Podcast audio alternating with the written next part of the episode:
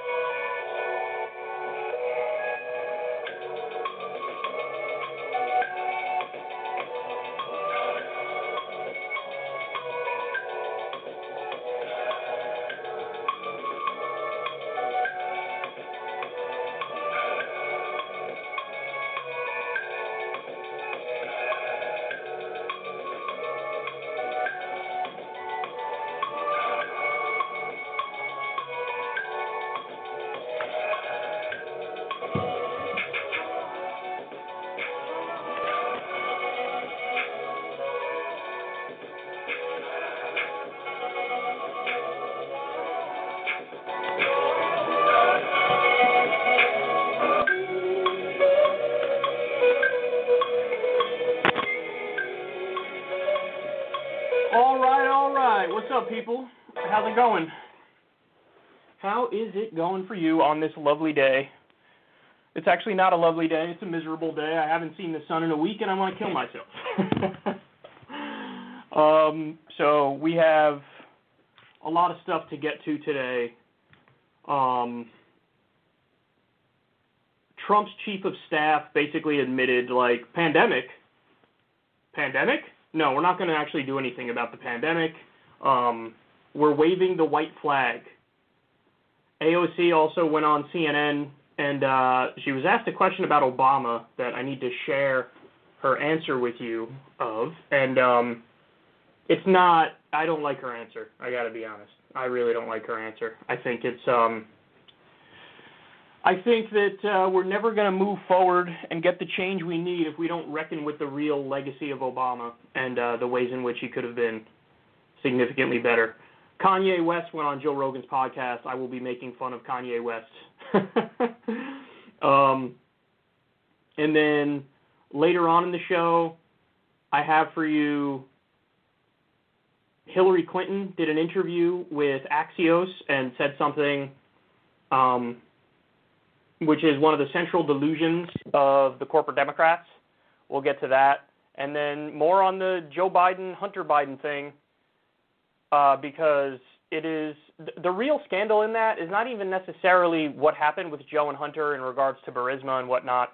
The real scandal is how much the media is refusing to admit the obvious, and um, it drives me crazy. It drives me crazy. Like you could talk about the corruption and say, by the way, Donald Trump is perhaps even more corrupt because look at what's going on with his family and the money that they make and where they get it from and but the media never goes in that direction they really just kind of cover for the Bidens and I think it's deeply deeply dishonest and so I have a lot to say about it. So anyway, without uh, further ado, let's let's jump into it. And um, you know, I actually want to kind of pull the old switcheroo real quick and maybe Ah, fuck, I gotta get a graphic for it. Hold on one sec. Hold on one sec. I'm gonna I'm gonna switch up my opening story at the last moment here. I gotta play you the Kamala clip.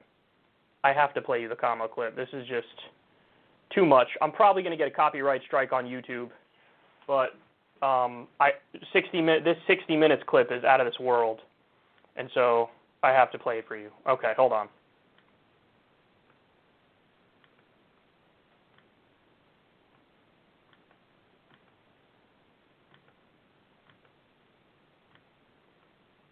All right, here we go.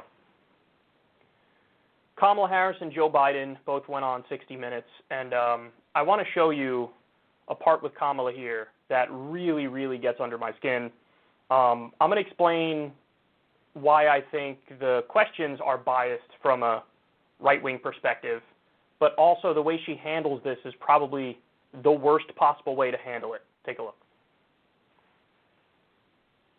You're very different in the policies that you've supported in the past.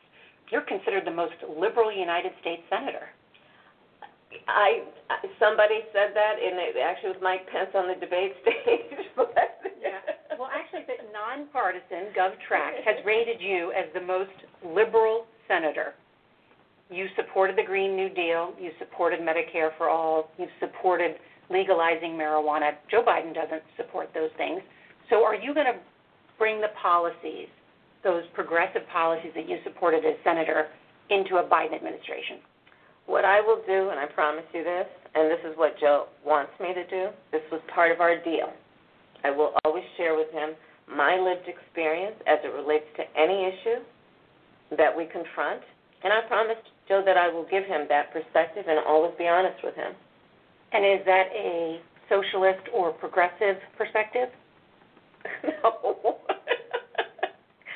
No, it is the perspective of, of a woman who grew up a, a, a black child in America, who was also a prosecutor, who also has a mother who arrived here at the age of 19 from India, who also, you know, likes hip hop.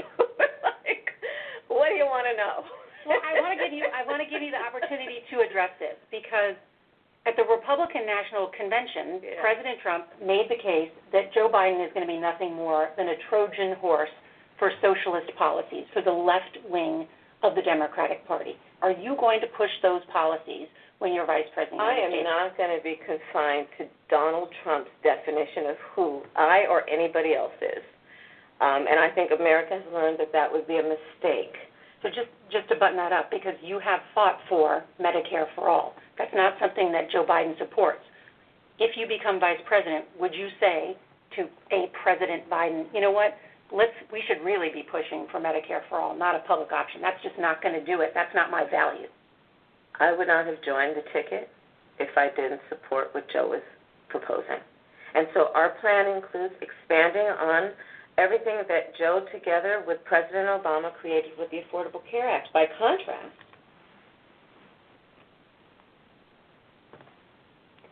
I mean, it's almost beyond parody, right?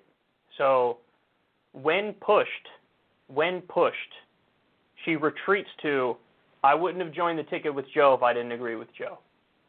Well, what happened? At the beginning of the answer, you said, Oh, I'm going to tell him my perspective and always be honest with him about my perspective. By the end, it's, Hey, listen, I'm always going to agree with the person who's leading the ticket. Which is it? Which is it? That's a contradiction. Makes no sense. You have to pick one of those two. You can't have both of them. Now, a lot of people, I tweeted about this, and a lot of people responded to me and said, I don't think those questions are biased in a right wing direction. You're wrong for a number of reasons. First of all, uh, the analysis that she's citing is absolutely absurd. Um, they don't take into account the reality. So, for example, yes, Kamala Harris signed up to Bernie Sanders' Medicare for All bill, but when she ran for president, she proposed her own health care plan that was not at all Medicare for all. Under that analysis, they don't take that into consideration. That she actually backed off of Medicare for All under the slightest bit of bad faith scrutiny. She immediately ran away from it. So when she signed up to Bernie Sanders' bill, that was all for PR reasons because she knew she was going to run for president and she saw where, you know, the winds of the country were heading, and actually even more so for the Democratic Party. It's like 80 or 90 percent of Democratic voters who want Medicare for all. So she went like this and said, okay, I'm going to go in that direction. She signed on to the bill knowing that it would never even come up for a vote. And if it did come up for a vote, I got news for you. She wouldn't really vote the way that she was pretending that she would have. And we know this again because she proposed her own health care bill that was not at all Medicare for all. So why does that not override the stupid PR nonsense blitz that she did before she ran for president?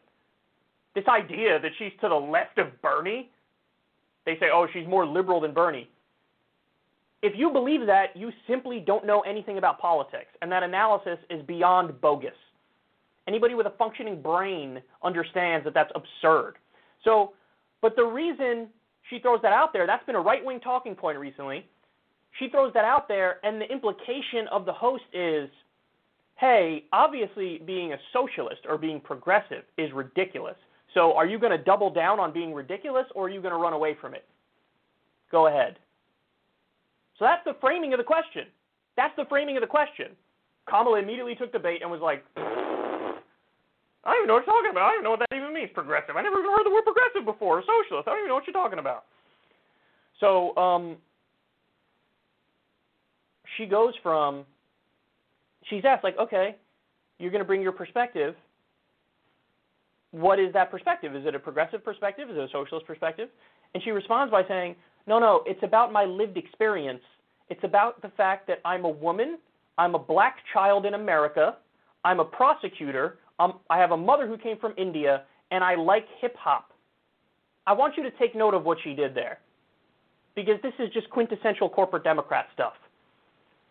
When asked about policy, Green New Deal, Medicare for All, and labels, socialist or progressive, what did she do? Dodged, went right to, say it with me, identity. Identity. Asked about policy and label, dodges and says, hey, I'm a woman, I was a black child in America, a prosecutor, my mother came from India, and I like hip hop.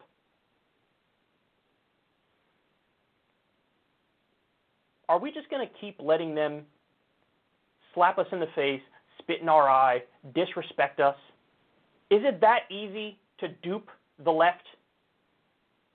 Like, all you got to do is check off some identity boxes, trot them out there, and say, hey, now if you object, you're a bigot. Now if you say, hey, I don't like this, you're xenophobic. Oh, you don't like what she said? I guess you don't like strong black women. I've I've literally already gotten in response to me saying terrible questions and terrible answers on Twitter. I've already gotten tweets from blue check idiots who are like, obviously you don't know anything about black women. And the answer she gave when she was laughing, that's her way of stopping herself from telling off the questioner. By the way, what could she have said? Well, I mean, I, I have no issue with her not adopting the label socialist. In fact, I've argued on this show that even for just strategic reasons, we should embrace social democracy. I have no problem with that. What I have a problem with is the running away from popular policies at a thousand miles an hour. And Democrats don't even have the basic political instincts to recognize when you have the people on your side or what's supposed to be your side. So, in other words, even if she doesn't believe in Green New Deal and Medicare for All, and she doesn't, how do you not have the political instincts when you're asked that question to go with, yeah, of course I support those policies? Green New Deal, when the original polls came out, I don't know what it's at now to be fair, but the original polls on Green New Deal were 70% or 80% of the country supported it. You want to know why? Because the New Deal was wildly popular, and we, when you talk about a Green New Deal, you're talking about a move towards renewable and green technology that creates millions of jobs. What's not to love about that? What's not to love about in the long term getting off of fossil fuels and creating millions of jobs? So she could have flipped it right back on the reporter and said, Of course I'm not going to run away from those things. One of them polls at 70 or 80%, another one polls at um, 70% now nationally, and in some polls, even 51% of Republicans support Medicare for all. I don't know if you noticed, we have a pandemic going on. A pandemic. That's a healthcare crisis. And yes, my solution to the healthcare crisis is to give everybody health care and save $5 trillion in the process. That's what Medicare for All does. You know, my approach is to catch up to the rest of the developed world and not have 45,000 people die every year because they don't have basic health care. That's my approach. But instead, run away. They run away from their own shadow, corporate Democrats. It's the saddest thing I've ever seen. And this is what happens, by the way, when you don't believe in anything. When you don't believe in anything and you're asked an accusatory question, you're always going to run away. Because, you know, it feels harder to have a spine and to just respond and say, yes. Like it actually, you would need to believe in it to have the nerve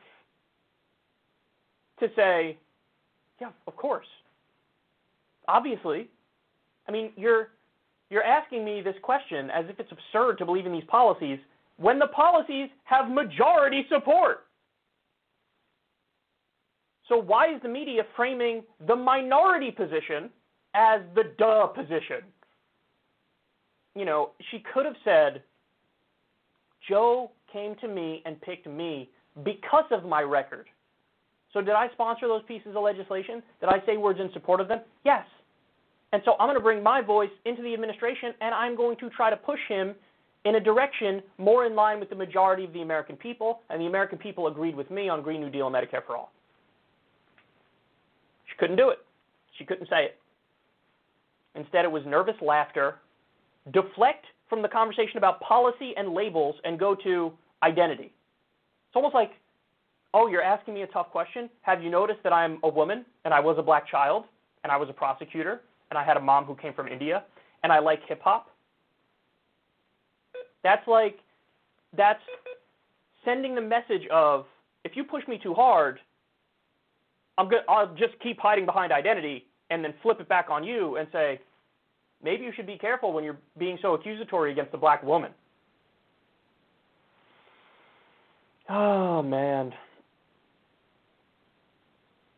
It's just it's so weaselly. It's so weaselly. And what drives me crazy is that our system is so corrupt and our politicians are so stupid that they literally don't even realize that in the middle of a climate apocalypse and a pandemic, you have to at least pretend to be in favor of the solutions, Green New Deal and Medicare for All. I mean, FDR is rolling over in his grave right now. JFK is rolling over in his grave right now, and he wasn't even that far left. But he did push for universal health care. You want to know why? Because it's obvious that that's a good thing. You can't even sell the idea of everybody getting health care as if it's a positive thing, clearly. You run away from when the Republicans say, socialized medicine. You run away from that. These guys want to give everybody health care. No, I don't. No, I definitely don't. Cucks. Jesus Christ, it's so hard to watch. The only reason they're even up as much as they are is because Trump is so legendarily abysmal. Just out of this world abysmal. Just mind numbingly terrible doesn't do anything populist, even though he pretended to be a populist, servant of the establishment, loyal servant of the establishment. And now we have a pandemic and we have a collapsing economy. And so this is just a wave election against Trump. But corporate Democrats are going to misinterpret that as if, like, no, no, no, we're winning because corporate centrism is awesome. That's what they're going to feel like. And they're going to look at answers like this from Kamala and say, she nailed it. And this is what you can expect a lot more of in the future. Anytime you're asked about labels or policies, just hide behind identity. Hide behind identity, and you'll be fine. Because that's taboo. The interviewer isn't allowed to say, I didn't ask you about where your mother came from or what your skin color is. I didn't ask you anything about that. I asked you about Medicare for All and Green New Deal and whether or not you're progressive or socialist. That's what I asked you. You want to answer that question or you want to dodge again? Can't say that because if you say that, oh, you were too aggressive against a black woman, bigoted. Kill me. Kill me, kill me, kill me. Or as the uh, graphic I tweeted the other day said, what was it again? Stab my balls with a pencil. Okay. All right, next, let me plug back in the computer. The beepy McBeepington caught me off guard, of course, because it always does. Okay.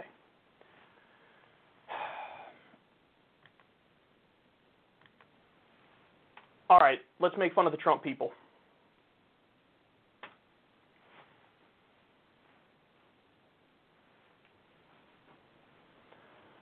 Mark Meadows is Trump's chief of staff, and he went on CNN. He spoke to Jake Tapper, and he admitted something here that got him in trouble, but there's no way of spinning it. This was honest.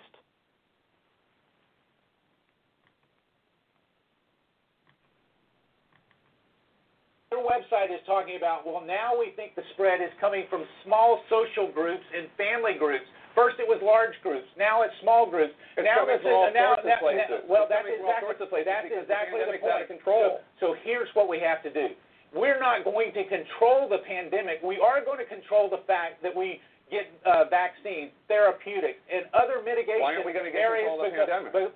because it is a contagious virus, just like the flu. Yeah, but why not It's make efforts to contain it? Well, we are making efforts to contain it. By running all over the country and not wearing a mask? Jake, That's what the we, vice can, we can get doing. into the back back and forth. Let, let me just say this: is what we need to do is make sure that we have the proper mitigation factors, whether it's therapies or vaccines or treatments, to make sure that people don't die from this. But to suggest that we're going to actually quarantine all of America, lock down no our one- no economy- one's that. Well, that they are. Joe Biden's saying that. He says lock everybody That's down. We're going to have we're going to have a dark we're going to have a dark winter. We're going to have a dark That's winter. what health officials say. That's what health officials say. No, that it's to what-. No, no, We that's Joe Biden's. Re- Jake, Jake, you, in let's be honest. Let's, Friday let's, Saturday. Let's, let's be honest days. here. The the health officials did not say dark winter. Those were Joe Biden's words. He When we look at the a health official. I think he was when- quoting when- William when- when we look when we look at the number of cases increasing, what we have to do is make sure that we fight it with therapeutics and vaccines, take proper mitigation factors in terms of social distancing and masks when we can. And when we when we look at this, what we're we're going to defeat it, Jake, because what we are, we're Americans. We do that, and this president is leading while Joe Biden is sitting there Mark, suggesting that we're going to mandate The masks. president is holding rallies all That's correct. over the country. That's correct. No in fact, masks, we're leaving. No we're, masks required. No distancing. we- we- there have already been, according to health officials, contact tracing. There have already been cases of individuals in Minnesota and in Washington D.C. and in Oklahoma that got the virus at these Trump rallies that Dr. Fauci himself called a super spreader event, the one at the well, White and there's House. also been That is contact not tracing, leading. Jake. So I don't know if you caught it at the beginning there, but he admitted it. He said, "quote We aren't going to control the pandemic." I'm not sure if he used the word pandemic or virus. We aren't going to control the virus, or we aren't going to control the pandemic. He admitted it. He said that, and then he went on to say, "Really, what our our goal is now is to get the vaccine as soon as possible, or get the therapeutics, the medicine, as soon as possible, and get it across the country." That's that's what he's saying. Now, by the way, last night stumbled across a story in I believe it's El Paso, Texas, and some other places around the country. The outbreak is so bad, the hospitals are at capacity or beyond capacity, and when people show up, they have to airlift them to other facilities. And they're telling people, "Hey, listen, don't show up basically unless like you're on the verge of death."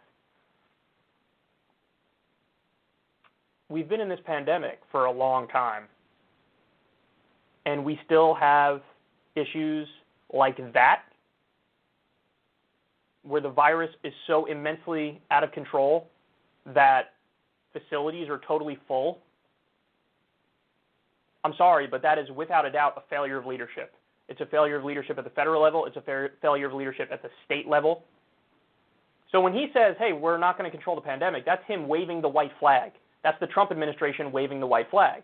And the evidence of it, as Jake Tapper's pointing out, beyond just what he's saying here, the evidence of it is five people around Mike Pence were just diagnosed with COVID 19. Response to that, is he going to follow the federal guidelines and quarantine? No, he's not. In fact, his schedule is exactly the same. So, five people he was in close contact with have COVID 19. Instead of quarantining, he's going to continue with his normal schedule. Trump's rallies, which he's been doing around the country, experts are saying, just so you know, these are super spreader events, and wherever he goes, he leaves in his wake a lot more cases of COVID 19, and then in turn, a lot more people go to the hospital, and some people die. So his own rallies are super spreader events. His own rallies. So when Meadows says, well, we, well, we should, where we can, wear masks and do social distancing, they're not even doing it when they go places. You can't even control COVID 19 in the White House. Why should I think you're going to control it in any states or the country? You can't even control it in the White House. Guys, listen. I don't have all the answers. I'm not an expert. I'm not a doctor. Okay? And doctors, there are many doctors who disagree. But here's what I do know. What I do know is a policy as simple as a national mask mandate save at least a hundred thousand lives. A hundred thousand lives. So just the fact that these dipshits are not doing a national mask mandate means they're dooming Americans to die, and it's the equivalent of roughly two Vietnam wars with the American casualties, because there was over a million Vietnamese who were killed. But there was about, I think, 56,000 or so Americans who died in the Vietnam War. So they basically want to have two Vietnams because they refuse to do the basic thing of a national mask mandate. I'm sorry, listen, that's not too much to ask. I'm as big on individual freedom as anybody. I always say that when it comes to social issues, I'm very libertarian in the sense that I think live and let live is the way to go. I want the government out of people's lives. But if you're telling me that a national ma- mask mandate, something that simple, can save over 100,000 lives, well, that's a no brainer. That's a no brainer. Because it's not really a restriction on your freedom any more so than a seatbelt law is a restriction on your freedom. And there's nobody in today's day and age going around screaming at the government to, you know, let me live free or die. I'm not going to buckle this up. Just a national mask mandate. Now you can get into well, how do you enforce it and all those questions. Those are legitimate questions. And I again, I don't know the answer to those things. But if you set a culture from the top down of, hey, it's the American thing to do, it's the patriotic thing to do, to wear a mask whenever you go out somewhere in public, whenever you're indoors in, in an enclosed area with other people, that could save over 100,000 lives. They won't even do that. They won't even do that. So everybody around Pence just got COVID. He's not quarantining. Trump is going around the country with these super spreader events. By the way, actively part of his rally slash stand up routine, he's making fun of the media for continuing to talk about COVID nonstop. They won't even do a national mask mandate, and now his chief of staff is like, we're not going to control the pandemic. Okay, so you're also no longer going to be in the White House. That's that's what's going to happen. You do understand that, right? That COVID is the most important issue to the American people because it's affecting everybody and everything. So, okay, you're not going to control the pandemic. You're not going to do serious leadership. You're going to be a complete mess like you were from the beginning. Fair enough. Then you're gonzo. You're done. It's over. So, I mean, it is. It really is quite an admission, isn't it? Yeah, we're going to do the vaccine and the therapeutics. Those are going to come whenever they're going to come. Doesn't matter how many times Trump picks up the phone and tries to berate a pharma company, which apparently there were reports that he was like, "We got to rush the vaccine," and they're like, "Hey, idiot! The way it works is we have to test to make sure it works. That's why it takes as long as it takes, because there are steps to ensure it functions." And he's like, "No, I just skip the steps." Doesn't matter how many times he does that. The therapeutics and the vaccine are going to come when they're going to come. So this is a non-plan. He's broadcasting to the world. We have a non-plan. All right, TikTok. Your ass is about to get kicked to the curb. Okay.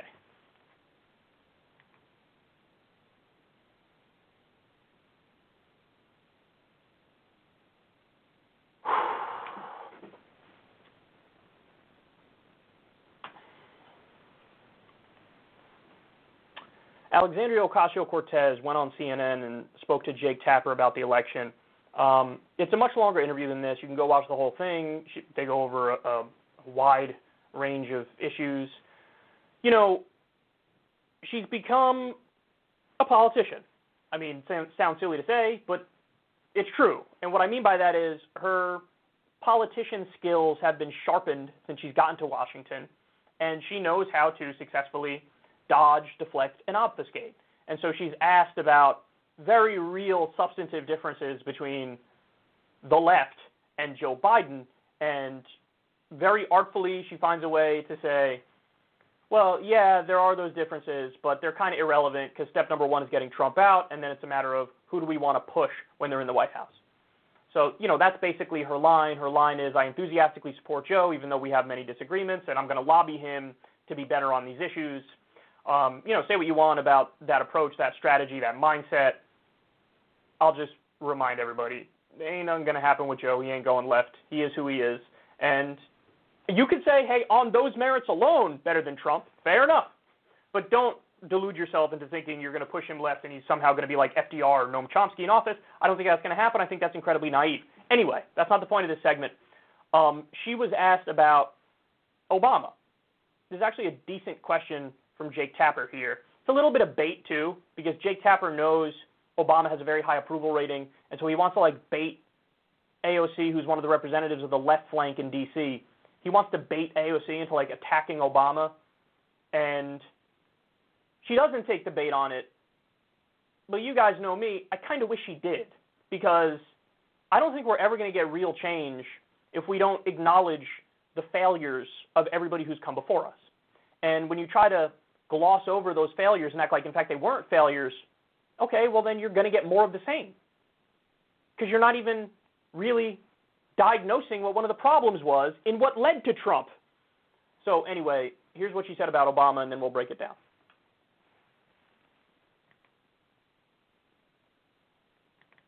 Do you think the Obama presidency was not a progressive presidency?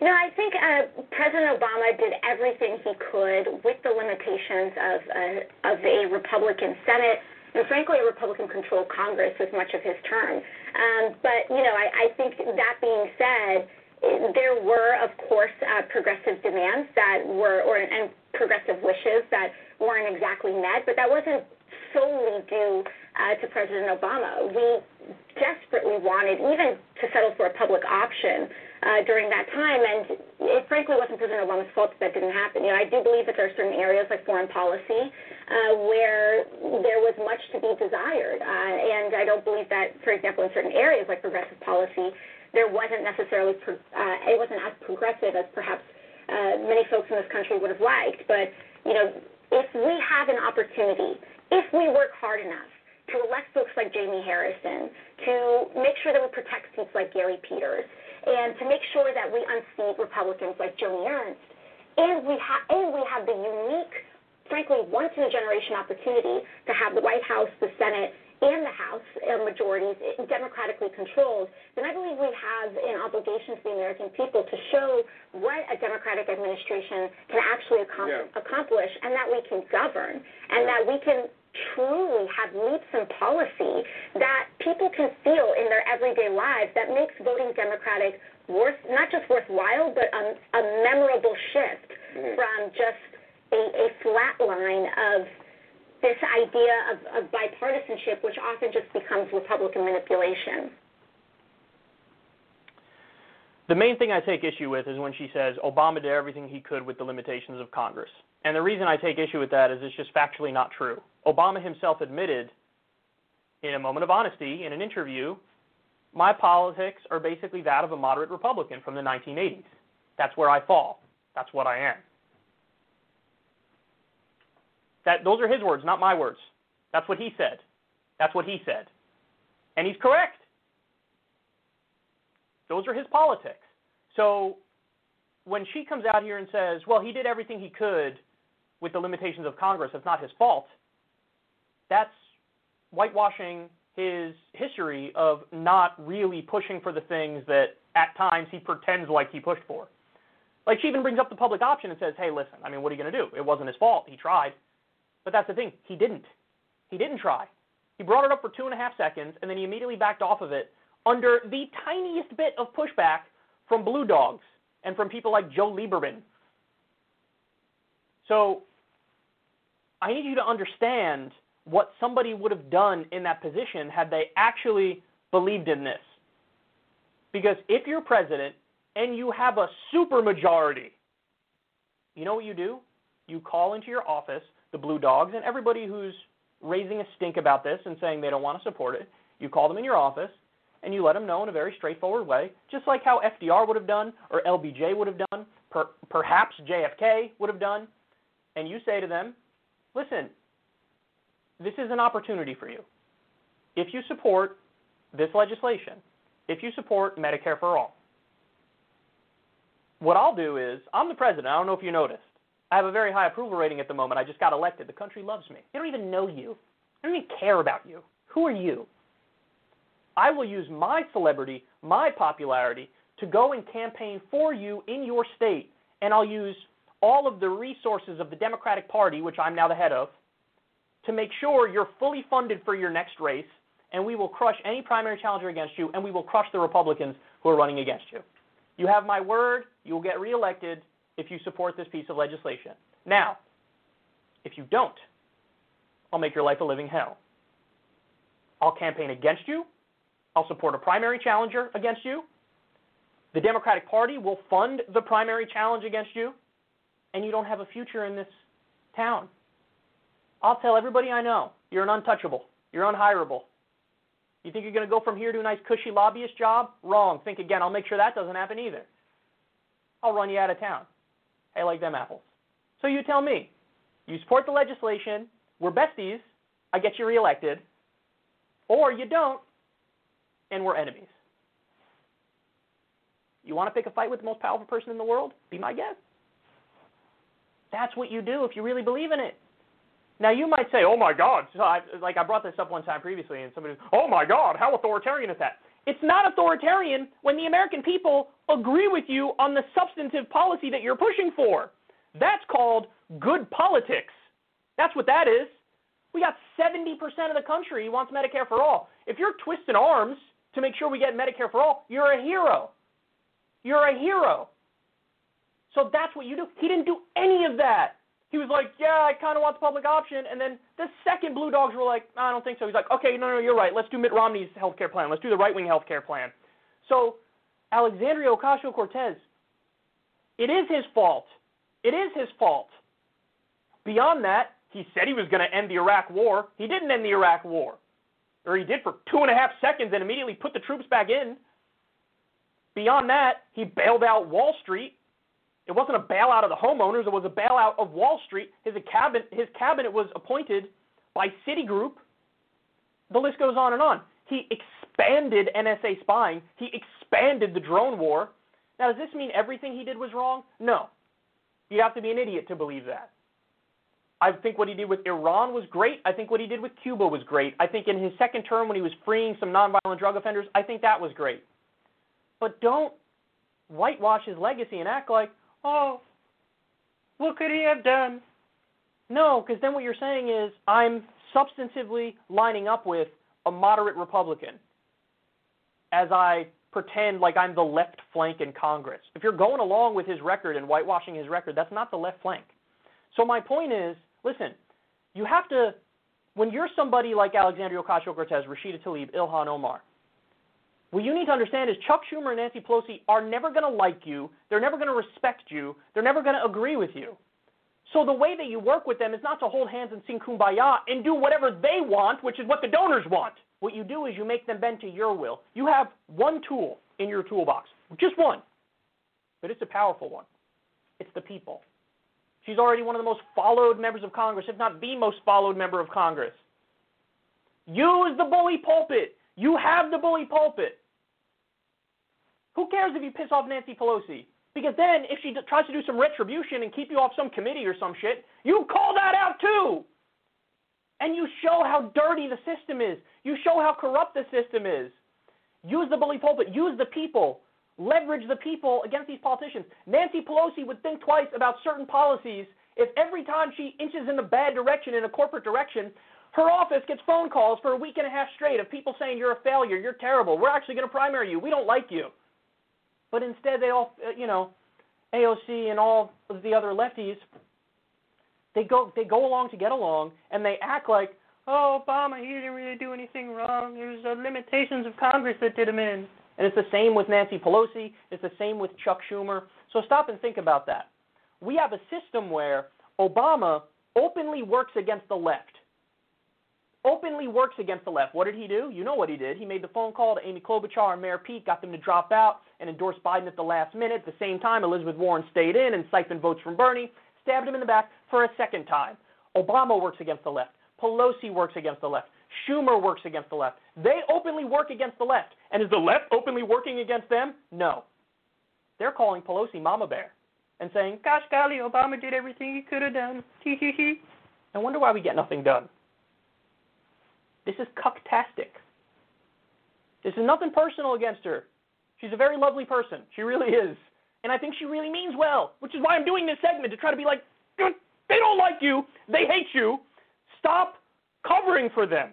Stop covering for them. Yes, Obama has a high approval rating. One of the reasons he does is because nobody ever brings up his failures. Nobody on the left ever says, You said you were going to end the wars and you didn't end the wars. You bailed out Wall Street when you pretended like you were tough on Wall Street. You didn't even fight for a public option. Why did you make the NSA spying bigger and worse and then hand it off to Trump? You created these terrible institutions and handed them off to a narcissistic madman. Hey, maybe you shouldn't have built out those institutions. Maybe you should have dismantled them. I care about the truth, and this is not true about Obama.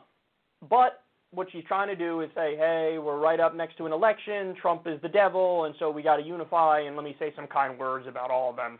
They will not be returning that favor. That's what I need everybody to understand. Okay.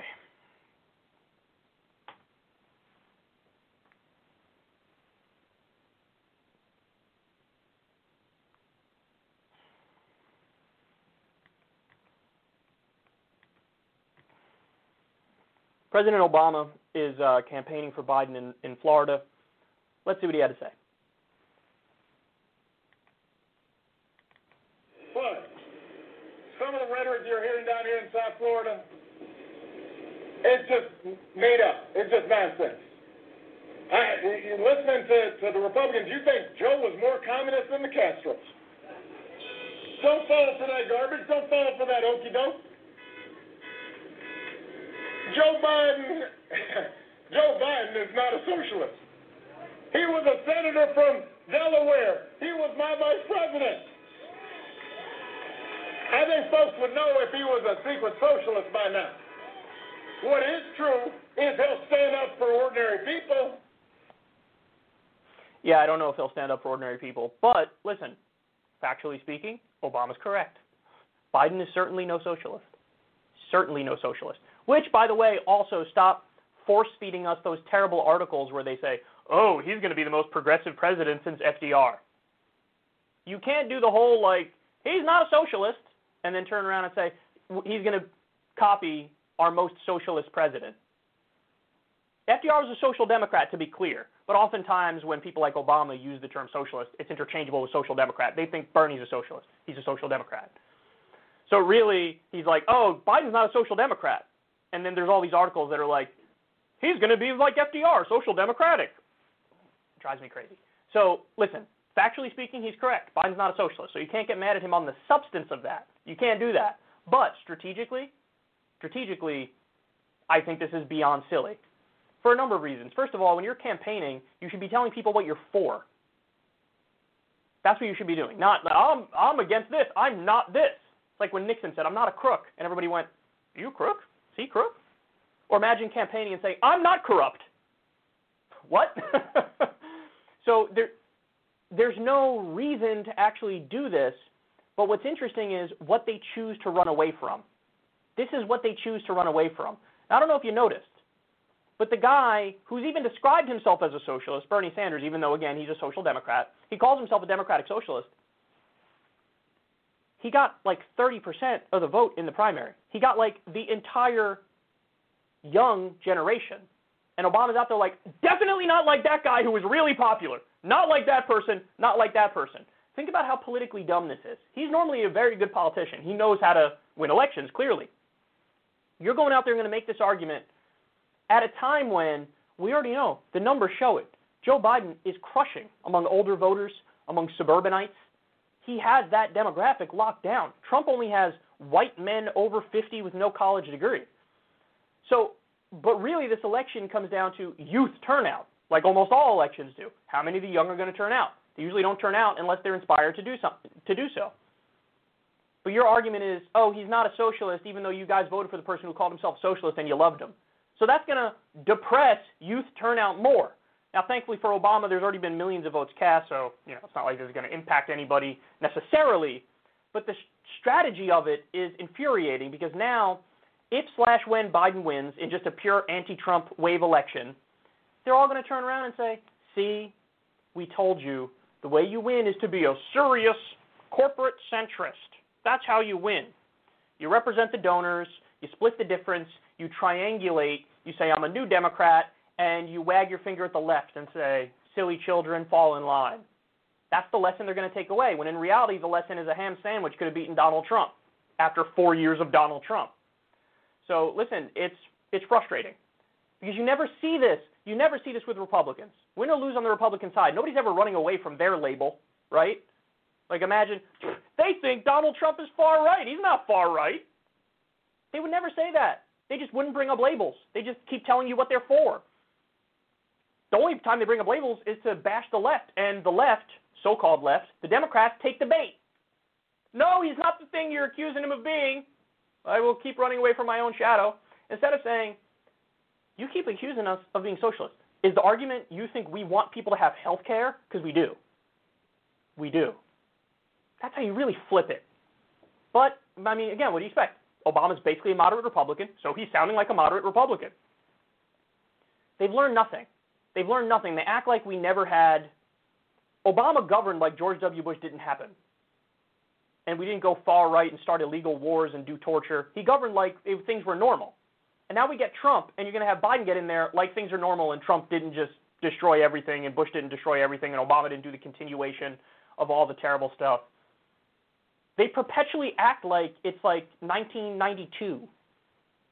They learn nothing, they adjust to nothing, and they have the same message no matter what, and it's always like the back to normalcy stuff. And they're just lucky that this election cycle that seems appealing because there's so much chaos and mayhem. They're just lucky. If we didn't have COVID, Donald Trump could probably cruise to reelection because I don't know if you noticed, Joe Biden can barely speak. But here we are. Democrats continuing to remind the young, continuing to remind the base, we don't share your values. We don't agree with you at all. Interesting, isn't it? Okay. All right, let me take a break, guys. When we come back, I got Kanye West. I got Kanye West. You're not going to want to miss that. I got actually two clips of him on Rogan. Stay right there.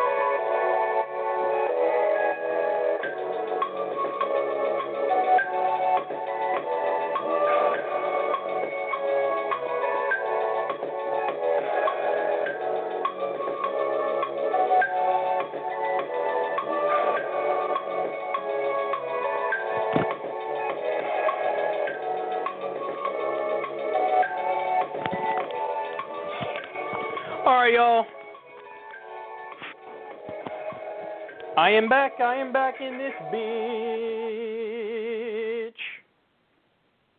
Okay. Um, are we going to make fun of Kanye West? The answer is absolutely. Absolutely, we will, y'all. Absolutely, we will.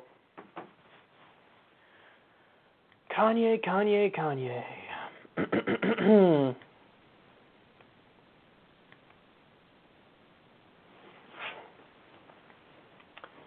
Kanye West went on Joe Rogan's podcast. It was glorious. I enjoyed every minute of it. I soaked it up. There are some legendary moments that uh, no doubt will be echoed for decades. So uh, here's one of my favorite parts. This is Joe asking probably the most obvious question you can and should ask anybody who wants to run for president and be the most powerful person in the world. He's basically saying, So, what do you want to do? Like, what policies are you for? And Kanye's answer is brilliant. What would you do if you were the leader of the free, world? Like, what would be different about the way you would handle things? Like, if that's your plan, like, what is it about that that, that is your calling?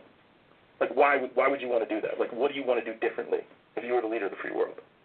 Well, um, well, there was a couple questions in there. You said, "Why is you know why is that your calling?" The world is like there, there couldn't be a better time to put a visionary in the in the captain's chair. Um, and that's not to say we, we haven't had visionaries be uh, before. I'm not coming here to down any of the other. Uh, I'm not here to down Trump, down Biden. Uh, I'm just here to express why um, uh, why God has called me to take this position. So God wants Kanye West to be president. I don't know about that. I don't know about that. Come on, man. I, one of the comments was uh, was really interesting to me. Somebody said, if Kanye was poor, everybody would assume that he needs medicine, like he's got issues. But since he's really wealthy, it's just casually viewed as, well, obviously he's a mega genius, and so now he's eccentric, as opposed to like troubled or scatterbrained. Um, he's asked specifically what he wants to do as president, and his answer is basically I'm a visionary, and God is calling me. There's another part there where I, I cut it out because he just kind of babbles on for about a minute or two and doesn't really say anything. But he brings up some sort of analogy of like, you know, I'm like the captain of a boat, and there's like a hundred people on the ship or a thousand people on the ship, and you got to control that ship, and that's what I got to do for like the nation. Like, okay, you're just describing like what a president's role is. The question was about what are you going to do? There's parts where Joe asks questions that are like it's almost like he's giving him the answer in the question. Joe's like, okay, so here's a big problem: student loan debt. We got over a trillion dollars in student loan debt that really holds people back. You know, they're basically like indentured servants to a corrupt, broken system, and they got to pay it off. Student loan debt's a huge problem. What do you want to do about it? Almost like a like a softball down the center of the plate, like. and Kanye's like, uh, uh, couldn't even swing. Because the answer is like, yeah, abolish it. Are you kidding me? We got all the money in the world to be an imperialistic superpower and bomb eight different countries and have like 900 military bases everywhere and bail out Wall Street to the tune of trillions of dollars, but we can't wipe out a trillion dollars in student loan debt? Of course we can. We've chosen not to. As president, I will choose to do it. I will do everything in my power to eliminate student loan debt. Other, there's other developed countries that have free college. There's no student loan debt. There's none of it. We could do that. Why can't we do that? Of course we could do that. He gave you the answer in the question. Student loan debt's a big problem. Should we perhaps get rid of it?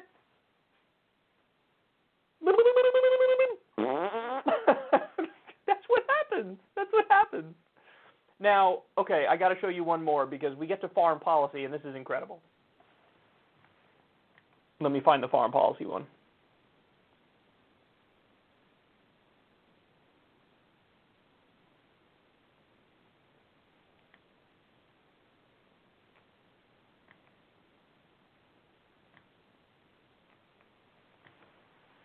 China takes over Taiwan?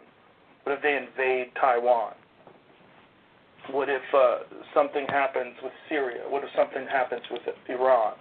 What if something happens with Russia? And you have to make decisions about military action. Have you thought about this? Uh, yes, I would. What if China takes over? T- Incredible. Incredible. By the way, there's one point where there's an awkward pause. I forget what the what the topic was when this happened. But there was an awkward pause that was extended. And then when Kanye finally says something, he says, I just said a prayer right there. And Joe's like, so why so why'd you do that? oh, it was so awkward to watch, man. It was so awkward to watch. Listen, there's no doubt about it. He's a musical genius. In fact, my favorite part of the podcast is when he's talking to Joe and then like he says something that kind of rhymes and then Kanye like literally just composes lyrics and like tries to put it to a beat in real time. And I was like, "Oh shit, that's that's where the musical genius comes from. It just it's like it just comes to him. Like the music just just comes through him almost where it's just he's in tune with whatever it is that's that creative aspect of his brain. But listen, man, I gotta I gotta keep it real. Dune ain't ready to be leader of the free world. Dune ain't ready to, you know, make these decisions that Joe just brought up right here. Like you got foreign policy, you got, you know, what are you going to do if there's some sort of genocide? What are you going to do if China invades Taiwan? What are you going to do in, in the case of Syria? Like, and there's not. It's like there are also simple ways to answer this question that make sense, but he doesn't even do that. Like he does eventually say something along the lines of, "Oh, I'll have the best minds around me, and then what they tell me to do, I'll make the most sound decision with it. But right now, I'm just a civilian, so I don't have all the information they have, so I can't answer that question." Um, but then he goes on to say something like, "But just so you know." Once I'm given all the information by the experts, I never make the wrong decision. That's my talent. It's always making the correct decision. So it's almost like he was close to saying something somewhat rational, and then he just drove it off a cliff. like, okay, yeah, I'll have experts, and they'll give me advice, and I'll listen to it, but just so you understand, it is against the laws of nature for me to ever make a mistake. I've never made a mistake. Oh man, I don't know what he's doing. I don't know what he's doing. No, I don't think he's strategizing and trying to be a spoiler to help Trump or whatever. I really don't think that. But he, when the votes are counted and he gets like less than one percent, like that's embarrassing. That's embarrassing. You've actually, he's actually doing. He didn't even get on the ballot in all these places, and so now he's just doing a write me in campaign. I mean, what are you going to do when you get less than 1%? What are you going to say? How do you spin that as a positive? How do you make that, you know, oh, this is a learning experience for the next time I run or whatever? It's just, it seems like he has delusions of grandeur and everybody's feeding into it. Like, nobody around him has ever been like, that's the dumbest fucking thing I've ever heard. You got to have people who can tell you that, man. Like, you know, I think most people have somebody in their life who can just be like, listen, I know that this is what you're thinking at the moment. You're a jackass. Like, you need that. That's important because sometimes we're jackasses. It's everybody. Sometimes, you know, we just make some terrible decisions. You need somebody to be like, sort of never do that again and do the exact opposite, maybe. And he just, it seems like he doesn't have anybody who's ever been like, stop it. Stop it. You know, and it, to me, the thing that's crazy is it really is coasting off of narcissism. But now he's not that much different from other people who want to be president, by the way. It's just that it's so obvious that the policy chops aren't there that it's like the next level. It, it just it's so transparent in how narcissistic it is because there's not even he doesn't even have the ability to fake the policy chops well. Whereas usually politicians there's enough of a base of knowledge to be able to fake the policy chops. But he's like he doesn't even have that. And so he's just caught speeding on everything because Joe is treating it seriously. Joe's like, okay, you want to be president. He, in the podcast, he asked about universal health care. He asks about student loan debt. He asks about foreign policy, like you just saw. He's taking it seriously. And when Kanye, basically, he always diverts back to, I'm a genius, and God wants me to do this.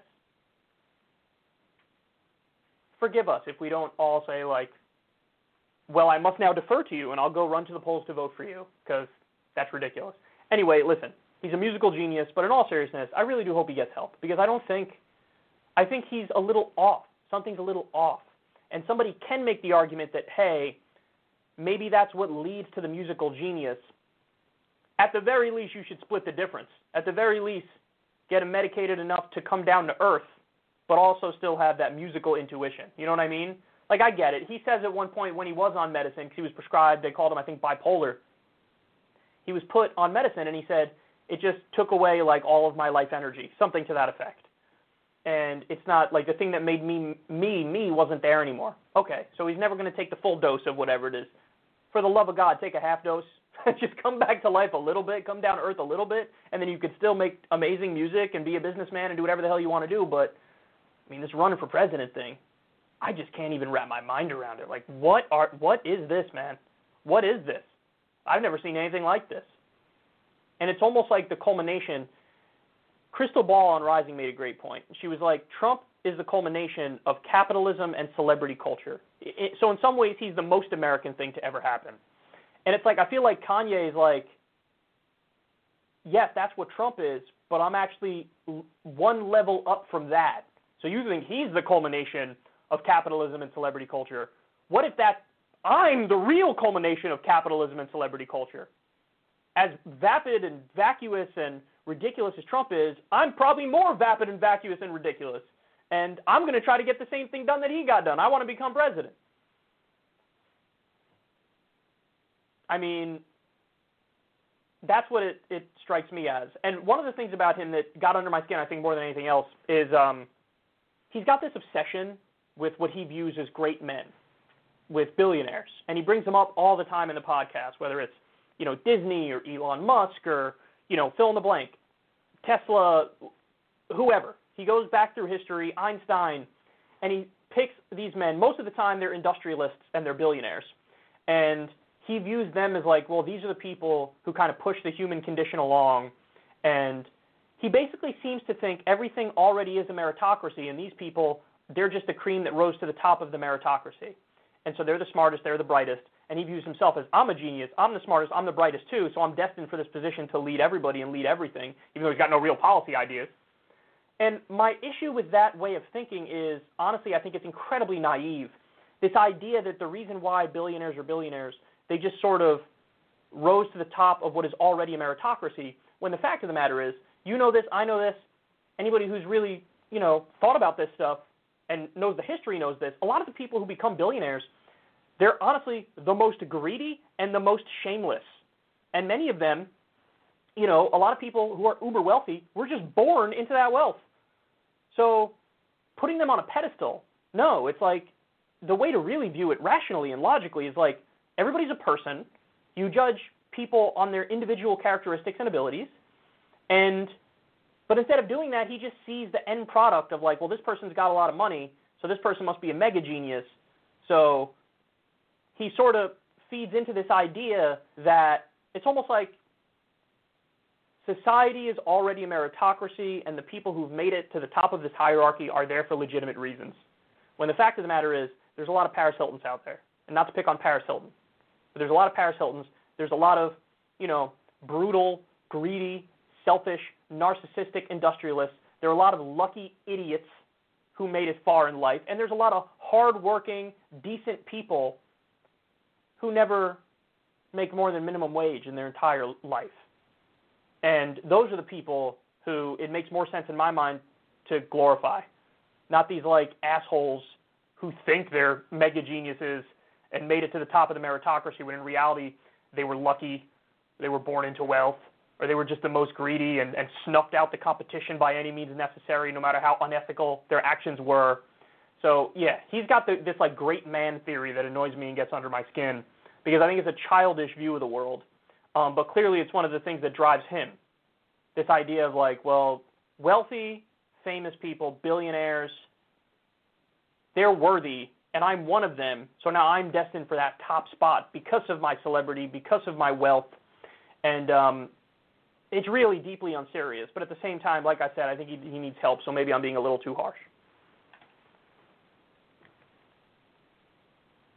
Okay.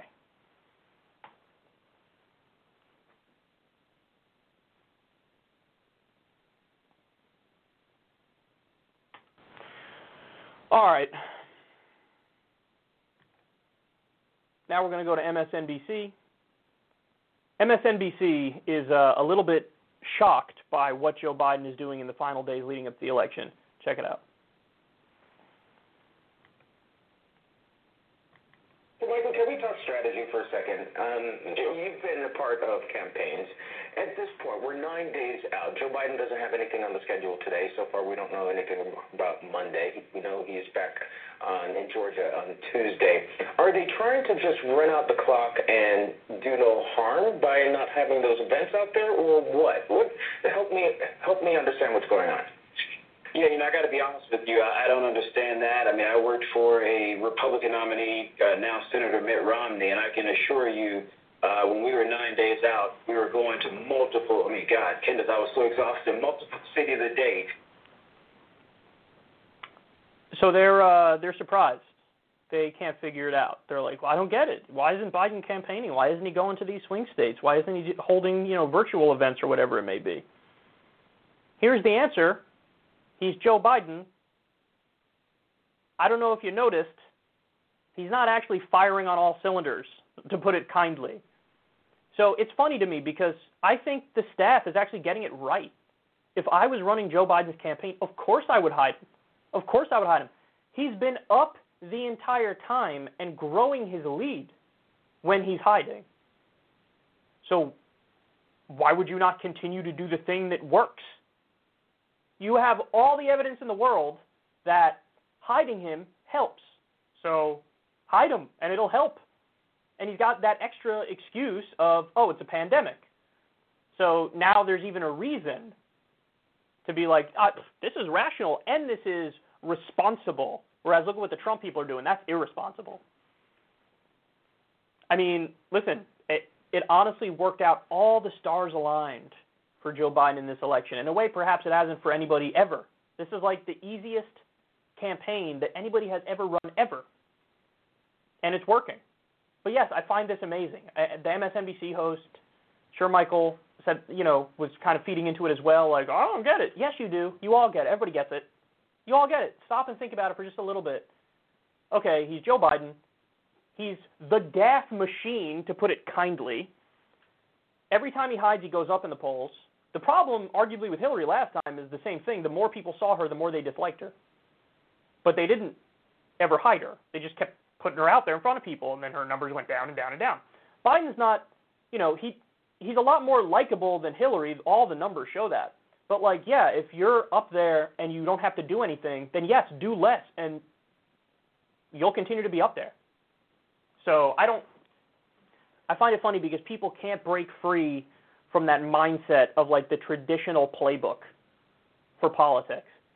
I'm here to tell you there is no playbook. There is no formula. You know what I mean? It's like honestly, you know what it's like? It's like love. It's like love. You never know. Nobody knows like, you know, when they're going to fall in love, who they're going to fall in love with, how it's going to come about. You can't like write down steps and be like, well, first this, and then this, and then this checkpoint, and then that checkpoint, and you go down the list. That's not how it works.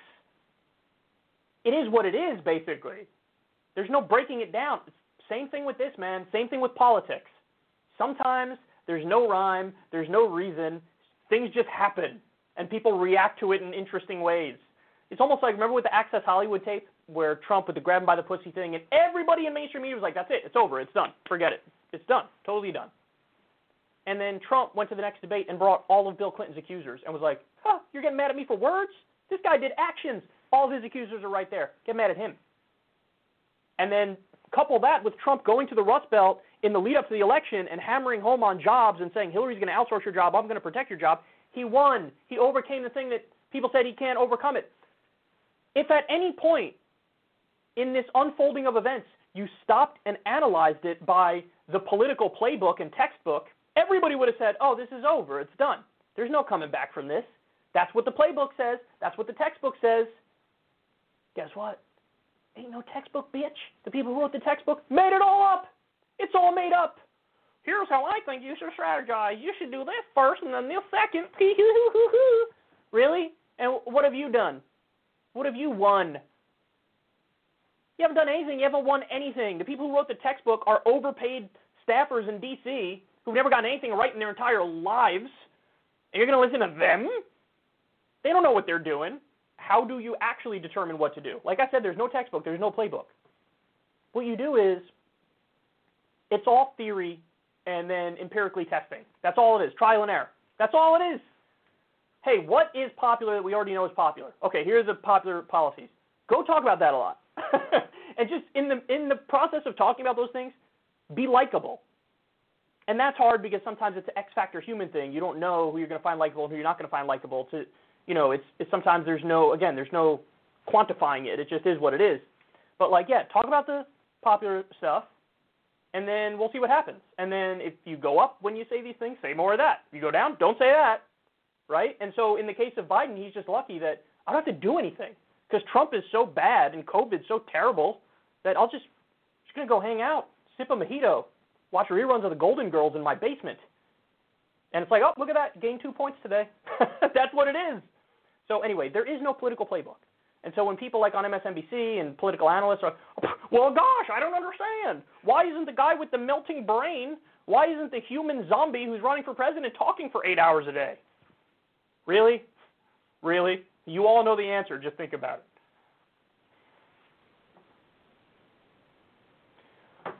All right, next.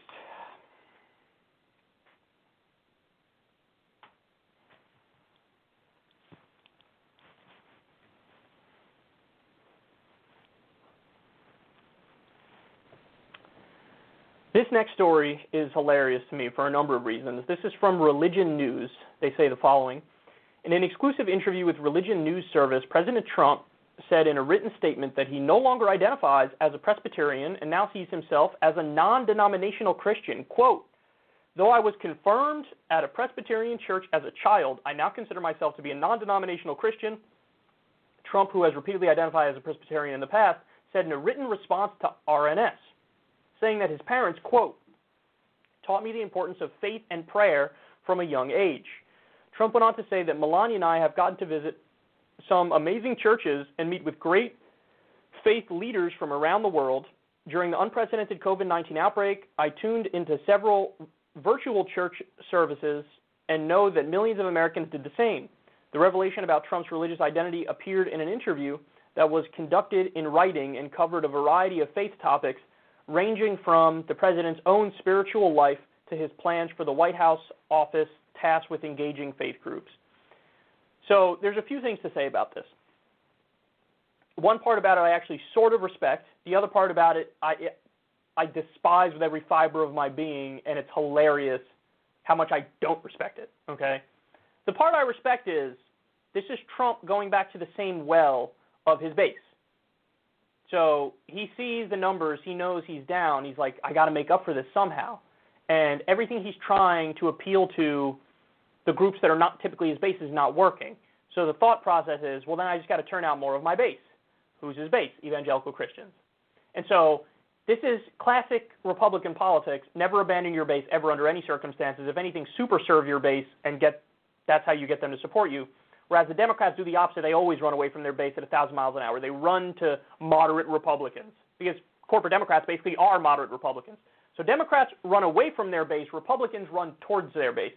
So that's the part I, I, I respect is that, like, okay, they're super serving their base. Like, wouldn't it be nice to have politicians who don't remind you every three seconds that they despise you? I think that'd be lovely. Because us on the left, we never get that. They let us know all the time we don't agree with you at all. Okay. The part I I don't respect at all, and it's hilarious what he's doing here is this is like the most pandering BS I've ever seen in my life. As Adam Johnson said on Twitter, I'm not sure this has ever happened in the history of American politics that somebody was pandering so hard that they converted their religion in the middle of the campaign just to get votes. Because that's what he's doing. He's like, "Oh, I'm doing bad. I got to turn more people out. I got it. Let me let me uh become a non-denominational Christian as opposed to a Presbyterian and maybe that'll give me another 2 or 3 point bump with evangelicals that'll help me maybe win." So this is it's so funny because Trump likes to portray himself as like who me? No, I'm not even a politician, bro. I'm a non-politician. I don't know what you're talking about. I tell it like it is. I'm a straight shooter. That's what I do. I never I don't pander like these career politicians over here. And then this is the most pandering stuff I've ever seen. This is as ridiculous a pander as ever. Did Trump actually have some sort of religious conversion one day sitting in the Oval Office like, you know, I thought Presbyterianism was true, but now I think being a non-denominational Christian is true. He doesn't care. He doesn't care about any of that shit. It's all like, look at the polls. Oh my God, what's happening? Got to find a way to make up for this. What if I just pander on the next level and say, oh yes, now I'm one of you guys. Please, I don't want to lose this election. it's like it's like the stuff he's been doing with suburban women, where he goes out there, he's like, suburban women, I'm your candidate. I will protect you. I will stop black people from coming into your suburbs. I mean, I mean, uh, low-income housing from coming into your suburbs. I will protect the American dream. Love me, suburban women. And let me tell you something. Nobody hates Donald Trump more than suburban women. they despise him. Um, so, but this is this this is just a perfect like this is a sign as of what's about to happen in the upcoming election. It really is, because you know Trump went from in 2016 genuinely not sounding like a traditional Republican, because traditional Republicans run on stuff like the deficit, oh, deficit, and oh, we gotta reform Social Security and Medicare, hoo hoo hoo, which means cut. Trump went out there and said, I'm not, I'm not going to cut Social Security Medicare. I'm not going to do that at all. I'm going to protect them. That's what I'm going to do. I'm going to fight the outsourcing bills that ship all your jobs overseas. I'm going to protect your job. That's what I'm going to do. I'm going to end these wars. So he sounded populist, and it was interesting. But ultimately, he was a fake populist. He governed as an establishment Republican. Well, now he's got the brainworms from Washington, D.C. in the swamp, and people like Larry Kudlow and Republican consultants and he doesn't know what to do. He doesn't know whether he's coming or going. He doesn't have any political instincts anymore. They've been dulled repeatedly, also by steady diet of Fox nonsense. And so now this is where he's at. This is what he's reduced to. Okay, I gotta change. I got. What if what if I change my religion? If I change my religion, well then I get more votes. I'll do that. I'll change my religion. Pandering motherfucker. You pandering motherfucker, you. So anyway, there it is. There it is. Donald Trump becoming the ultimate pandering politician on a level that I don't know if I've ever seen this before, ever. Nobody has pandered this hard ever, and he's still probably going to lose. Okay, next.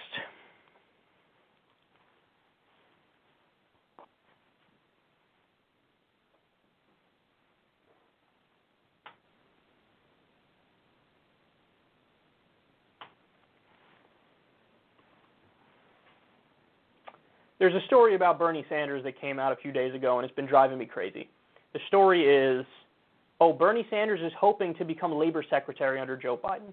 This was reported in Politico.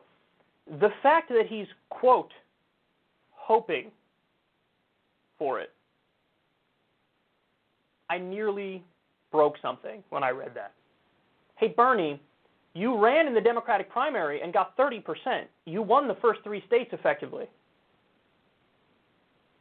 you had tremendous leverage. You know, you could have said to Joe, here's what I want in return for dropping out and endorsing you. You could have demanded to be labor secretary. You could have demanded it. You want me to drop out and, and campaign for you all around this country? Great. Here are my demands. One of them is that I'm labor secretary. Instead, he does everything Joe Biden wants and then has to leak to the media, I'm hoping he'll pick me for this thing he's never going to pick me for. Why would he pick you? Why would he pick you? You've been campaigning all across the country for him. You do everything he wants anyway.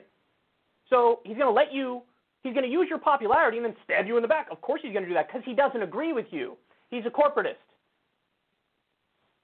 So I, it's embarrassing. It's incredibly naive. It's incredibly naive. It's impossible to wrap your mind around how pathetic this is, how weak this is. Listen, nobody loved Bernie more than me, but it's very clear that he just doesn't know what the hell he's doing. He doesn't know what he's doing. I think he means well. He doesn't know, have any idea what he's doing. So anyway, now you get the cackling hyenas over on Fox Business Network. They're going to report on this story about Bernie as labor secretary. Let's see their view on it. Thank you. Bernie Sanders. Bernie Sanders, the socialist, he wants to be Labour Secretary if Joe Biden gets elected. I don't really want to hear any more about this, Ashley, but you're going to tell me anyway. yes, I am. Why not? Uh, people familiar with conversations claim Sanders has been making a push for the top job at the Labor Department, reaching out to allies on Biden's transition team, touting the need for progressive voices in a new administration. It's right up your alley, Stu. Sanders is neither denying nor confirming the reports, but he has thrown his support behind him uh, Joe Biden campaigning for him in Michigan and in uh, New Hampshire. And Biden is already being pushed, as we know, to appoint progressives to senior roles in his administration. Sanders' bid could also find support from union officials. No big surprise there. Um, because you know he, he he has some influence over over those unions who also have some influence over Biden's pick for the Labor Department. Sanders has long touted making it easier, of course, for workers to organize. He wants to raise the minimum wage. He's also a big fan of socialized medicine. But others say there's zero chance of Bernie Sanders running the Labor Department, with one close ally saying he's a, quote, lone ranger to a fault, unquote. Just so long as you don't tell me that Senator Elizabeth Warren is in line for the Treasury Secretary. Just stay away from that there, Ashley. That would be please. cool. I won't do that. Whatever you say. yes! yes! Fuck the workers, good sir. Yes, fuck the workers. Where's my monocle? I mean, they literally start the clip by laughing at the idea of Bernie as labor secretary. And you know what? You know what the bitter pill to swallow is?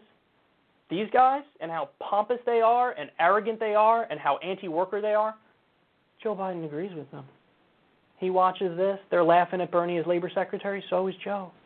Joe's laughing at it too. yes. oh, he said he wants to have more unionization and a $15 minimum wage and socialized medicine. Ridiculous. they even say at the end there, oh, according to inside sources, there's zero chance of this. He's a lone ranger to a fault. Think about that. Hold on. Think about that. He's a lone ranger to a fault. Is he a lone ranger when he's doing rallies for Joe more than Joe is doing rallies for Joe? Is that a lone ranger? Is that is that what that is? No. That's a guy doing everything he can to help get Joe elected. But he's going to get nothing in return. Nothing. Nothing. Elizabeth Warren did everything she could to stab Bernie in the back and help Joe Biden. When she stayed in at the same time, Mayor Pete and Amy Klobuchar dropped out and they consolidated the centrist vote behind Biden, and Warren stayed in, stabbed Bernie in the back, everything she said to undercut Bernie, undermine Bernie, basically accusing him of being a sexist. She did everything she could to help the centrists. And she ain't going to get anything for it. She ain't get nothing. She's not going to be in the administration. They're floating her as Treasury Secretary. Hilarious. Progressive groups are pushing for her as Treasury Secretary. Hilarious. She already said, I, I will do anything to get in this administration. And they laughed at her. Said, hmm, we don't like you.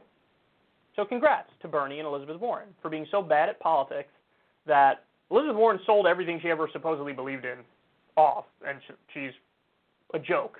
And Bernie is just a naive child. I'll do all these rallies for you, but I didn't ask for anything up front. I didn't demand anything up front. So then I'll come hoping afterwards. You're not get anything. You're not get anything. Delusional at best. But here you go. This, this is the uh, the pompous, arrogant Fox News millionaires. yes. fuck the workers. Yes. Oh, fuck the workers. We agree with Joe Biden on this one, good sir. Yes, we do.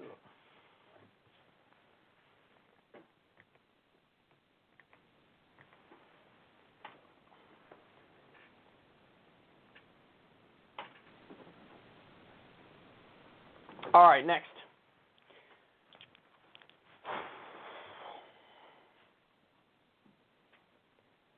This video that you're about to see from MSNBC is amazing. It's honestly one of my favorites, maybe of all time. But this is what happens when you talk to young voters about the election. This should be a wake up call for the Democratic Party. Of course, it won't be, but let's see what particularly young black women in this instance uh, think about their choices in 2020.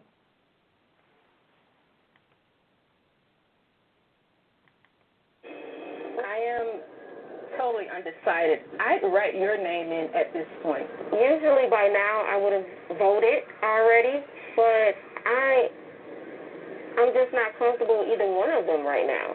What are you looking for? What do you need to hear? Let's start at the crime bill and the fact that he has not not only not apologized, not only Joe not Biden. he has not he has not only not rectified every time he reverts back to well it was some the black caucus members in the in the church where they were with it too. Okay, you fooled them as well. You know, you never said I'm sorry. You know, it's like I didn't do it. I want to hear an ironclad plan. I don't want to hear if this or if that or after the election. Does the presence of Kamala Harris on the Democratic ticket sway you at all? Not at all. I don't know who said she had our vote. She does not. We were supposed to grab onto Kamala with the black girl magic, but that didn't happen because she she didn't right or wrong. Like I hold officials accountable. I don't care what color you are. And I think that too often we automatically think that because someone looks like you, that they're going to have your best interest at heart, and that's that's just not simply true.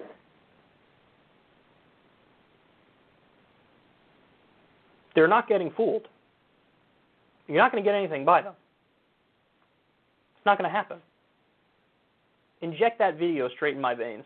Inject that video straight in my veins. That's what politics is at its best, right there. So let's go through some of what they say here. Um, I'm undecided, even though it's Trump and Biden, and all you hear nonstop, Trump is the worst. Oh my God, he's so bad, he's so bad. You got to do the lesser evil vote. They say I'm undecided. I'd write your name in before I'd vote for one of these clowns. Then they're asked, hey, what are you looking for? Like, what do you need to hear? Very first thing that's brought up, what is it? Joe Biden and the crime bill. The crime bill, which helped lead to our mass incarceration crisis, locking up nonviolent offenders and ruining their lives. Ruining their lives. the same time, Hunter's getting kid glove treatments and rehab for his drug problem, Joe wants to, wanted to lock up poor black kids for it, for the same issue. They have the sentencing disparity. Crack cocaine, you get a lot more time than powder cocaine because black people use the crack cocaine. So Mr. You know, tough on crime, law and order Joe Biden, turns out that's coming back to bite him in the ass here. Now, by the way, Biden's up in the polls massively. So he's very likely to win the election. But this is what you need to understand. If he wins, it's because he chipped away at old people and got the suburbs to support him. There's a report that came out today about how people making over 100 grand a year, they're overwhelmingly giving to Joe Biden and not Trump. So, in other words, young people are like, wow, this system is ridiculous. This system is a sham. And I see through it. I think it's bullshit. So your options are Donald Trump, a guy who continued all the wars, a guy who just cut taxes for the wealthy, deregulated to the point where millions of people are going to have dirty drinking water because he got rid of the regulations on coal plants. I mean, I could go on and on here. He's done a million things that are absolutely abysmal. It's that guy, the mass incarcerating war criminal, Joe Biden, the guy who voted for the Iraq War, which was an illegal and offensive war that killed minimum 200,000 Iraqi civilians. Those are our choices. And I like one of them says, I don't want to, like, I want to hear ironclad plans on how to get out of this pandemic, on how to fix the economy. I want to, it's policy. It's about policy to me. And then, of course, at the end, cherry on top, this says it, it all for the younger generation who's hyper educated on politics. We're the most educated on politics. They basically say, listen, identity politics is BS. I don't think Kamala's going to support me and, and be for the policies I'm for just because she's a black woman. That's ridiculous. That's like me. Like what? Do I think Donald Trump is going to represent me because he's a white guy and I'm a white guy? Absurd. I disagree with him on almost everything. This is the point they're making. Oh, because she's a black woman, I'm supposed to just shut my brain off and say, well, she somewhat looks like me, so therefore she's going to represent me. Except Kamala Harris is the person who laughed at the idea of legalizing marijuana in 2014. She laughed at it. When her Republican opponent was like, I want to legalize marijuana, she was laughing when she was asked a question about that. She's for civil asset forfeiture, which is legalized robbery by police officers, shaking down regular people. She let Steve Mnuchin off the hook of One West Bank when Steve Mnuchin, who's now the Treasury Secretary, by the way, and he was a Goldman Sachs lackey criminal, when Steve Mnuchin, Mnuchin, Mnuchin, Mnuchin was illegally foreclosing on grandmothers and grandfathers in California and kicking them out of their homes during the subprime mortgage crisis and the Great Recession. Kamala's own office said prosecute him, and she didn't do it. Why? She took donations from Steve Mnuchin. Turns out, young people are very educated on politics, and you're not pulling this trash on young people. So, and you can shame people all you want, and I mean this sincerely, even for people who, you know, might be in my audience or might be in other audiences or whatever, that you could shame and, well, obviously, Joe Biden is better. Somebody can totally concede on that point that he is a lesser evil, but still have an issue with doing a lesser evil vote. Because again, some people are going to say that I can't look past the crime bill, mass incarceration, ruining an entire generation of people who could have had bright futures, but you ruined their lives. I can't look past that. I can't look past that. I can't look past the Iraq war vote. There are going to be people who say that.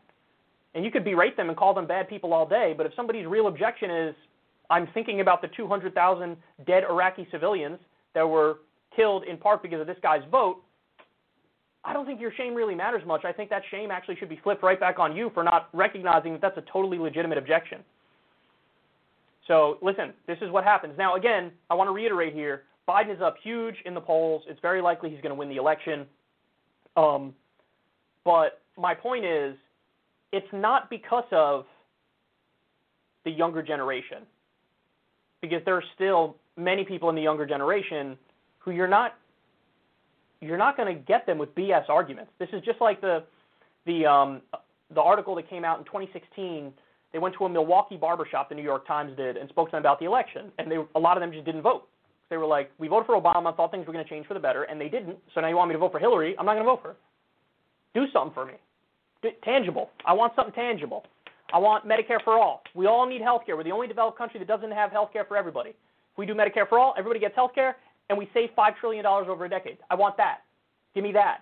Give me free college. Eliminate student loan debt. We pay taxes. Why shouldn't our taxes go towards something for us? Instead of now they go to Wall Street bailouts and they go to endless wars. How about stop the Wall Street bailouts, stop the endless wars, take that money and give it to the people? How about a universal basic income check, another stimulus check in our COVID depression? How about that? This is what these voters are saying. I don't want I don't want to hear any nonsense. I don't want you to shove identity politics down my throat. I don't want you to hit me with platitudes and cliches. I want substance. And this is what the young generation is demanding. Now, again, Biden's very likely to win, but don't get it twisted. The only reason he will, if he does, is because he chipped away at the suburbs, he chipped away at old voters, and it was purely an anti Trump swing election to the point where you could run a rusty bucket with vomit in it against Trump, and the rusty bucket with vomit in it would probably win over 300 electoral votes. So they're going to take all the wrong lessons from it and think corporatism is awesome. And isn't it great when we stand for nothing and spew platitudes? That's going to be what they take away from it. But just remember, these people are the future. These young black women, the entire young generation, we're the future. I don't know if I could say we anymore because I'm 32. I don't think they're as old as I am, but younger people are the future of politics. So you can keep tricking us or try to trick us for as long as you want. At some point, it's going to backfire, and we're already seeing the cracks in the foundation. Okay. Next, we're going to go to Hillary Clinton.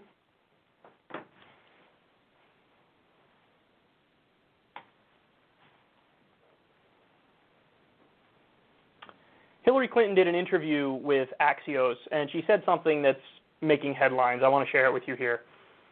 Clinton says most Republicans want to see Trump gone but can't say it publicly. Huh. Huh. Now, so there are a couple, you know, options here. There's a couple scenarios here.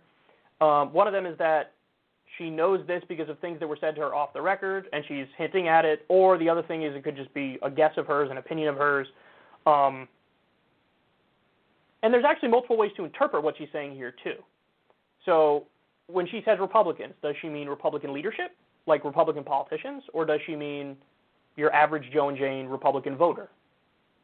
Because, and here's the point of discussing this, on one of those, she's kind of correct, and on the other one, she's dead wrong. So if she's talking about Republican politicians and Republican leadership, it's not that they want Trump gone. It's that they think it's inevitable and it's going to happen. There is a little bit of a difference there. It's not like, oh my God, we definitely want him gone. It's they're resigned to the fact that he's going to be gone because they don't see any way he wins. So that I think is true. I think McConnell has totally given up on Trump. I think his actions on the stimulus are evidence of that. Think about it. Why is McConnell prioritizing getting Amy Coney Barrett on the court when the American people are really suffering? He doesn't care about the American people, that's obvious. But a stimulus has the potential to maybe help Trump in the polls. He's like, forget about that. Let me just get Amy Coney Barrett on the court. I'm going to prioritize that. That's my legacy, is getting the right wing lockdown on the court. But the other, you know, Republican politicians, listen, they always fall in line and do what Trump wants, but they are sick of having to apologize for him, having to, you know, explain away a lot of the stuff he says. Trump is has no filter. He's uncontrollable. He bounces off the walls and he says crazy things, and to the point where he bullies people on Twitter and whatnot. You and I look at that and we laugh, but people who have to defend him on a daily basis, they're like, oh my God, here I go again. And uh, they don't like that. They don't like that. They don't like him personally. They would rather have somebody like Mitt Romney who does the veneer and the facade and the show of being a serious person as he ruthlessly serves corporations. With Trump, he ruthlessly serves corporations, but he has no filter and he's a pain in the ass and he's annoying and it's hard to explain away all the stuff that's, you know, scandalous. So I think she's kind of right for Republican leadership. They're comfortable with a Biden presidency, also because Biden's a moderate Republican and they know that they could probably get stuff done with him too, like cutting Social Security and Medicare. So I think they're comfortable with it. Um, but here's where she's wrong. If she says most Republicans and she means Republican voters, no. Nobody's ever been more wrong, ever. Because as much as Republican leadership is indifferent to Trump and they're annoyed by Trump and they think it's inevitable he loses, the actual voters, they've never loved a president more than they love Trump. Trump has that solid 30 or 35% base that will never go anywhere ever. He's right. He could shoot somebody in the middle of Fifth Avenue and get away with it, and in fact get more support from these people because they come up with theories about how the guy deserved it and Trump was just being macho and standing up and self-defense and whatever. And that's that's the other thing that I think Democrats need to grapple with is that what happens to all that energy? What happens to that 30 to 35 percent base if slash when Trump loses? What happens? Does that just go away? Does it just go away? I don't know. I don't know. I, I honestly don't know where all that energy goes. I don't know where all of it goes, but here's what's for sure. They love him more than Republicans have ever loved any president ever, and I even include Reagan in that. I think Trump's diehards are more diehard than Reagan's diehards were. Because Reagan was more beloved in the elite social circles in D.C. He had, you know, Republican voters loved him too, but nobody loves their guy as much as Trump people love his guy. Now, again, that's an ever shrinking number, so now it's down to 30 or 35 percent of the country but that's a solid chunk, man. That's a solid chunk, and um, it will be. I mean, listen, the, I think the Democratic Party has been at civil war for over four years now, and um, it is the corporatists versus the left. The Democrats have their problems, of course, but there will be a civil war just as bad, if not worse, just as bad, if not worse, in the Republican Party, because it's going to be Trumpists versus the establishment types, and it's going to get messy because the only thing, the thing that pisses off Trump more than anything is a personal slight. And if he loses and all the other Republicans in D.C. immediately abandon him, and they will because he lost, then it's like, okay, you have this rabid base of people who never abandoned Trump, and now Trump's calling out the Republican leadership, and so you have a, a fracture in the Republican Party that's really difficult for them to find a path forward until Trump is like really gone out of the picture. So again, they agree on policy, but even for just the aesthetic reasons, they would be at each other's throats, and that's going to be a crazy thing to watch. So anyway, interesting comment here from Hillary Clinton. She's kind of right about Republican politicians, but definitely wrong about the voters. Quick break, y'all. When we come back, I got a lot more for you.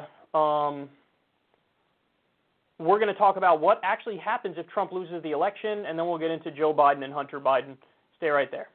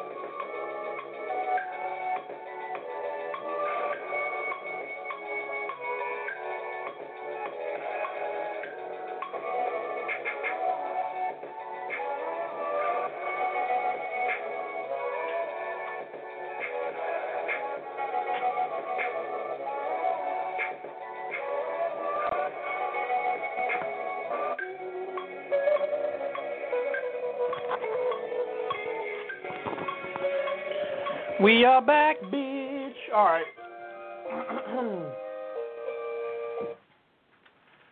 Let's keep it moving. We got President Trump and what his plans may be if he loses the election.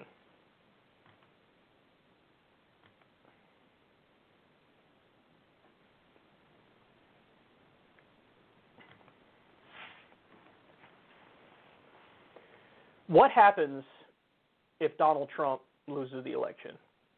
Now, I know um, we can get into the chaos and the mayhem that might unfold on the actual day, and you know, if there's any prayer of stealing it, he'll talk about uh fraudulent mail-in ballots or whatever. He's already set the table for that a million times. But I'm not I'm not talking about that. We already know there's going to be chaos. We already know there's going to be mayhem. We don't know the details of it, the specifics of it, how everything's going to unfold yet. But I'm talking about what happens if he loses and when he's eventually actually out of office, what does he do next? Well, we may have gotten a hint on that front. Scoop Jared Kushner has been talking up the idea of starting a Trump themed news outlet or some other media company, possibly as soon as after the election. Five Republicans familiar with the discussions told Politics Insider.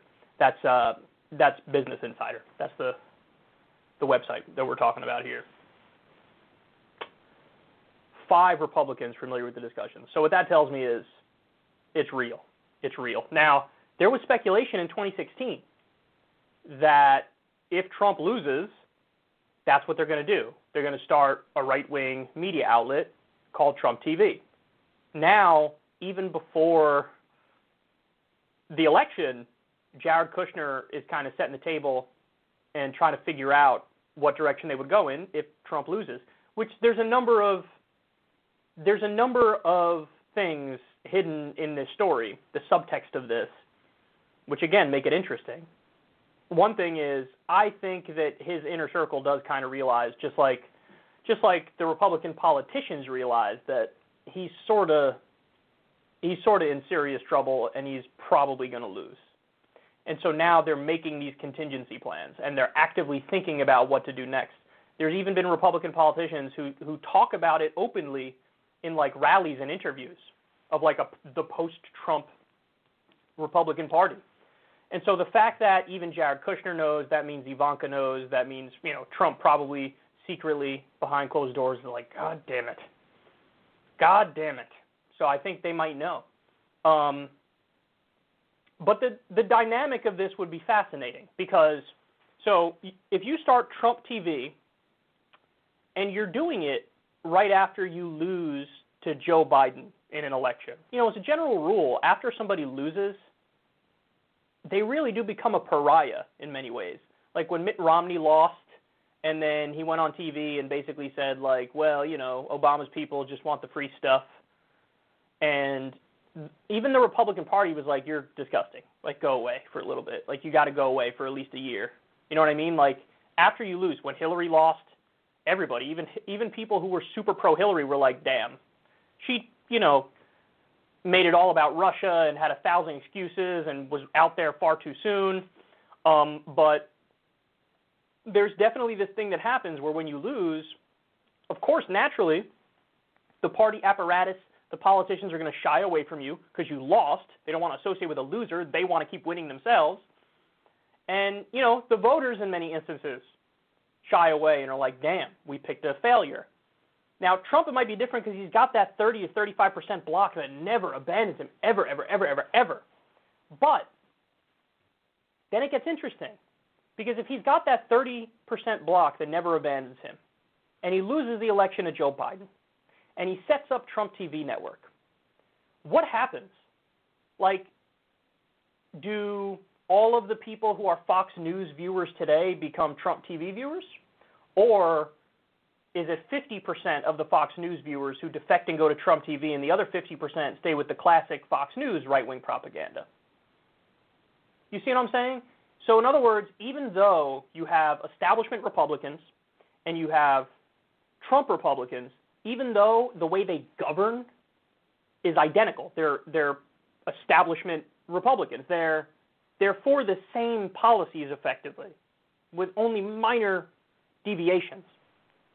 Even though they agree on policy, you will actually have a rift in the party, which is the biggest rift of my lifetime, where you have those who defend Trump, aesthetic of Trump, that version of politics, the no filter thing, more conspiracy minded like QAnon people who might think it was stolen from him.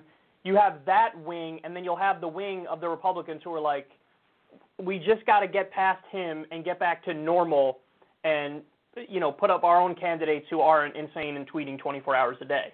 And so it'll be interesting because in some ways there will be like we have the culture war and it's right versus left on that front, but you're going to have a culture war within the culture war. You're going to have the Trump style supporters and you're going to have the establishment Republican supporters. And I do think in many ways that might fall along um, class lines. You'll have the more middle and lower income Republican voters side with Trump and think he got unfairly treated and the election was stolen. Then you'll have the more wealthy Republicans say, Jesus Christ, we just want to get rid of this guy's era, get past him, and move on to a more Mitt Romney style type of politics. And so there will be a rift. There, there's definitely a civil war within the Democratic Party. Um, there's more unity behind Biden, but there is also, you know, the, the fractures that still exist on important policies, and they will continue to exist. But the Republican Party, if Trump loses, is going to be a mess. And then even if he creates Trump TV, that only makes it more of a mess. So it'll be really interesting to see how all that unfolds. Okay, next.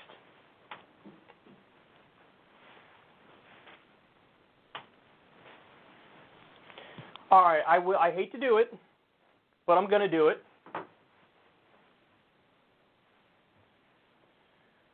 Many mainstream news outlets have refused to report on the Hunter Biden story that came from the New York Post. And um, the Washington Post actually admitted what went into that decision in a moment of brutal honesty. Now, before we get to that, I'll show you what they say, which is just honestly, it's a stunning line that they wrote down. Um, but let's talk about this Hunter Biden story because I have so much to say about it, even though we've already touched on it. When the original story came out in the New York Post, I passed on it. I didn't want to talk about it. I saw it in the morning and I and I was like, should I cover this for my show? And then I went through it and I was like, I'm not going to cover it. Now you might say, oh, what are you? Are you trying to like cover for Hunter and Joe? No, of course not. I've gone after them previously. I've called out the Burisma thing. I think it's clearly corruption. The reason why I originally passed on it was twofold. Number one, we already knew all the stuff about Burisma, and this was just the emails that showed the inner mechanics of it. I don't really care about the mechanics of it. I know it's corrupt. I said it was corrupt from the beginning. So if you show me emails that just show the dynamics of it, I'll be like, yeah, but that's an old story. We know about the Burisma thing. We know about the corruption. So we already knew the story. That's thing number one. Thing number two is they coupled it together with those pictures that were just a violation of his privacy. And I was like, I'm not going to cover it and show the pictures because I don't think these pictures should have been released. There's no news value in it. You're not learning anything. So I passed on the story. I was like, okay, New York Post, I see what you're getting at here, but I'm going to pass on it. It was only after the show that Twitter censored the New York Post story, and I was forced to talk about it because what am I going to do? Now the story is not even what happened with Hunter. Now the story is the censorship from social media companies. So this is the Streisand effect, as they call it. You made the story bigger by trying to bury it. That's what happened. Now, what are my feelings on today? Basically the same. You want to you want to leak on corruption. I'm right there with you that's newsworthy, that's important, that should be exposed. But you want to keep showing private personal pictures, I'm not with you. Like there's a sex tape or something that just came out of Hunter Biden.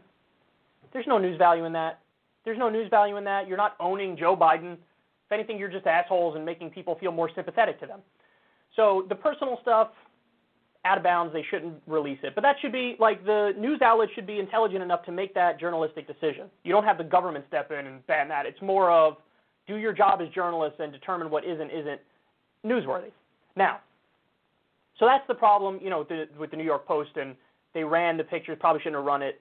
Right-wing hacks. I think it was, may have been Bannon. Not sure though. Who got the hand on the sex tape and released the Hunter sex tape? Ridiculous. Okay, don't do that.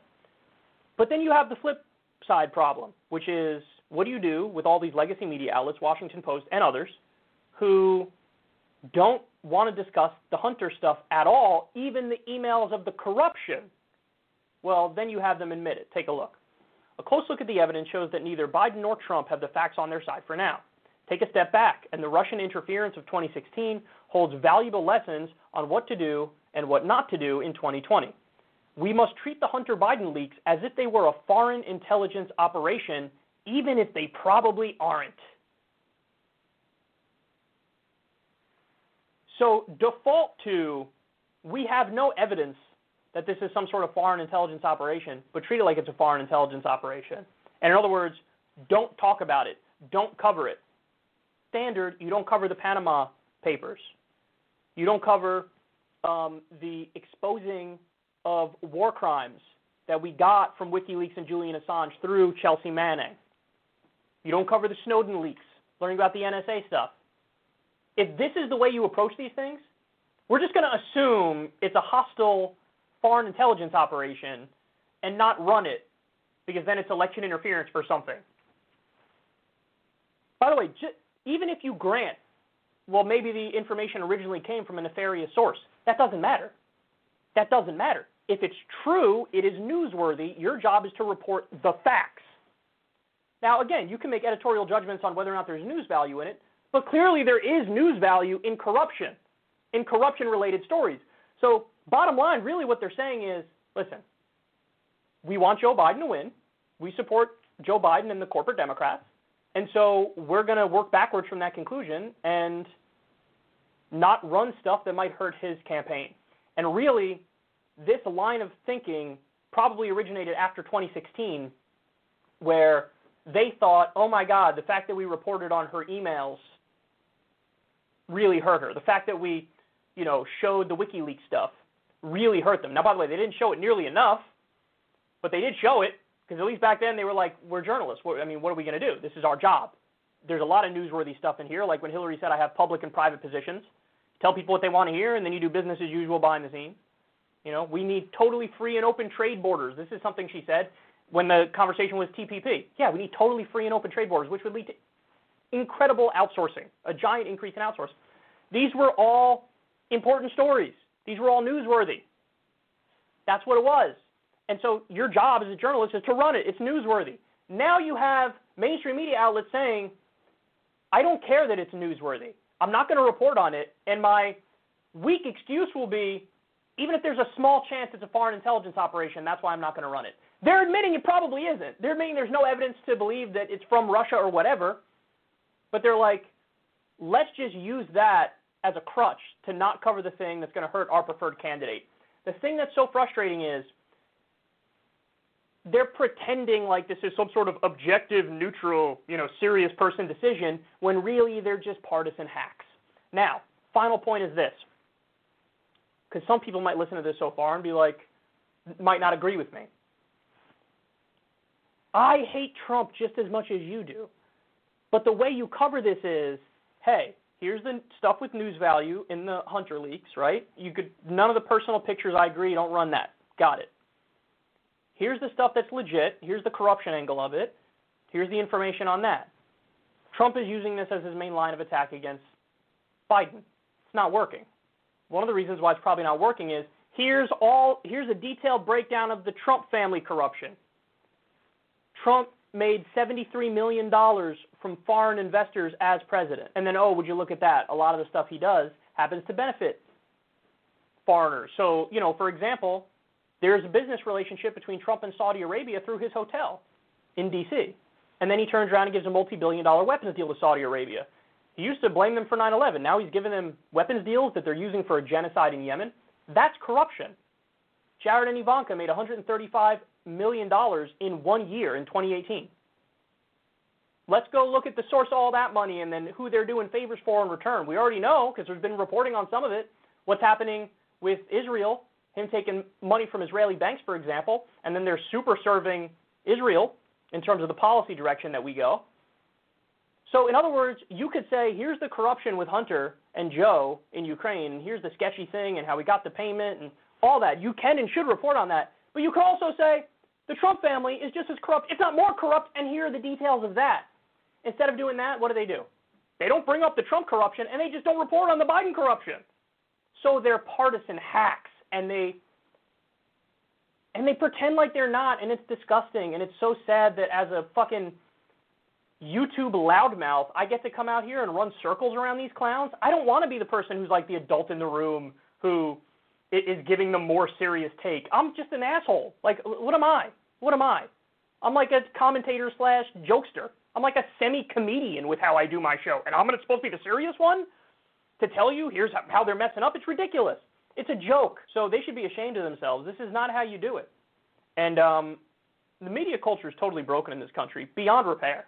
I don't think there's any hope for mainstream media ever getting back to any semblance of rationality. But the way it's supposed to work is that which has news value is what you run with. It doesn't even matter what the source is. It can actively be somebody who's hostile and saying, I have nefarious motives. It doesn't matter. It doesn't matter. If it's newsworthy, you're supposed to run with it, and they're not doing it because they want to protect Biden, and it's really sad.